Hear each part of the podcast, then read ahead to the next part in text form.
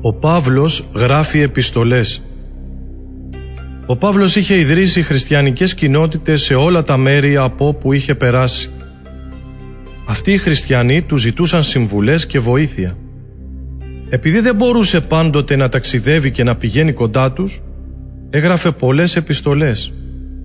Σε αυτές εξηγούσε στους χριστιανούς των εκκλησιών τι σημαίνει για αυτούς ο Χριστός. Ο Παύλος τους έδινε επίσης συμβουλές πώς να ζουν. Οι επιστολές του Παύλου διαβάζονταν μπροστά σε όλους.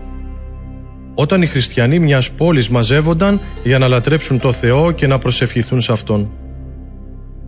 Και άλλοι μαθητές του Ιησού Χριστού έγραψαν επιστολές σε χριστιανικές κοινότητες. Ο Παύλος γράφει στην εκκλησία της Κορίνθου «Αδελφοί μου, γνωρίζω ότι όλοι σας θέλετε να υπηρετήσετε τον Θεό. Στον καθένα σας το Άγιο Πνεύμα έχει δώσει χαρίσματα για το συμφέρον όλων. Στον ένα δίνει το χάρισμα να μιλάει με Θεία Σοφία, σε έναν άλλο δίνει ξεχωριστή δύναμη πίστης. Σε άλλον δίνει τη δύναμη να κάνει θαύματα, σε άλλον τη δύναμη να θεραπεύει ασθένειες. Όλα αυτά τα χαρίσματα προέρχονται από τον Θεό. Είναι διαφορετικά μεταξύ τους, αλλά πολύ σημαντικά. Η χριστιανική κοινότητα μοιάζει με ανθρώπινο σώμα. Το σώμα είναι ένα, αλλά αποτελείται από πολλά μέλη. Το πόδι είναι διαφορετικό από το χέρι και το μάτι είναι διαφορετικό από το αυτί. Αυτά όμως ανήκουν στο ίδιο σώμα και δεν μπορεί να πει το μάτι στο χέρι «Δεν έχω την ανάγκη σου», ούτε το κεφάλι στα πόδια «Δεν σας χρειάζομαι». Όλα τα μέλη του σώματος είναι σημαντικά και κανένα δεν είναι περιττό. Έτσι είναι και η χριστιανική κοινότητα. Εσείς όλοι μαζί αποτελείτε το σώμα του Χριστού και είστε μέλη του, ο καθένας χωριστά.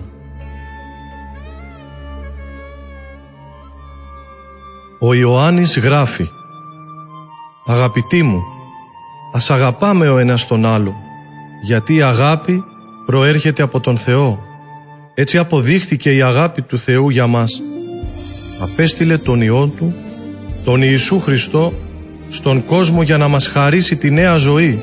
Αυτός μας έδειξε πώς μπορούμε να πλησιάσουμε τον Θεό. Αγαπητοί μου, αν ο Θεός έτσι μας αγάπησε, οφείλουμε και εμείς να αγαπάμε ο ένας τον άλλον.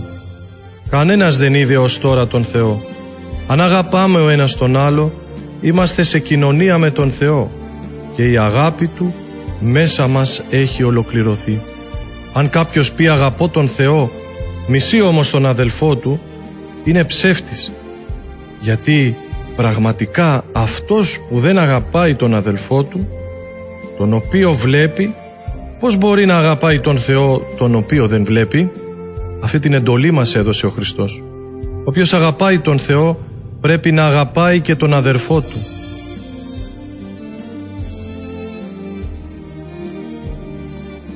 Ο καινούριος κόσμος του Θεού Όλο και περισσότεροι άνθρωποι πίστευαν στον Ιησού Χριστό. Οι χριστιανοί όμως απόκτησαν και εχθρούς. Ο Ρωμαίος Αυτοκράτορας έδωσε διαταγή να μπαίνει στη φυλακή όποιος λέει «Πιστεύω στον Ιησού Χριστό». Έτσι συνέβη και με τον Ιωάννη, τον μαθητή του Χριστού. Τον συλλάβανε και τον εξόρισαν στο νησί της Πάτμου. Εκεί ο Θεός του έδειξε τι θα συμβεί στο τέλος του κόσμου.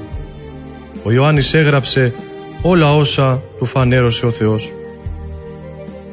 Είδα ένα αμέτρητο πλήθος ανθρώπων που κανείς δεν ήταν σε θέση να τους μετρήσει. Ήταν από κάθε έθνος της γης.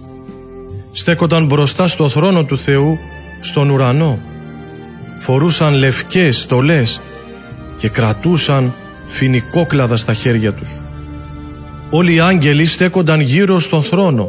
Προσεύχονταν στο Θεό λέγοντας «Αληθινά, ευλογία και δόξα και σοφία, ευχαριστία και τιμή και δύναμη και ισχύς ανήκουν για πάντα στον Θεό μας. Αμήν».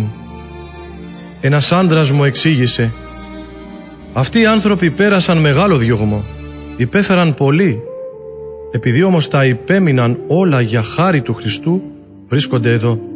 Στέκονται μπρος στο θρόνο του Θεού και τον λατρεύουν μέρα και νύχτα. Δεν θα πεινάσουν πια, ούτε ποτέ θα διψάσουν. Δεν θα υποφέρουν από τον ήλιο ούτε από κανένα καύσωνα.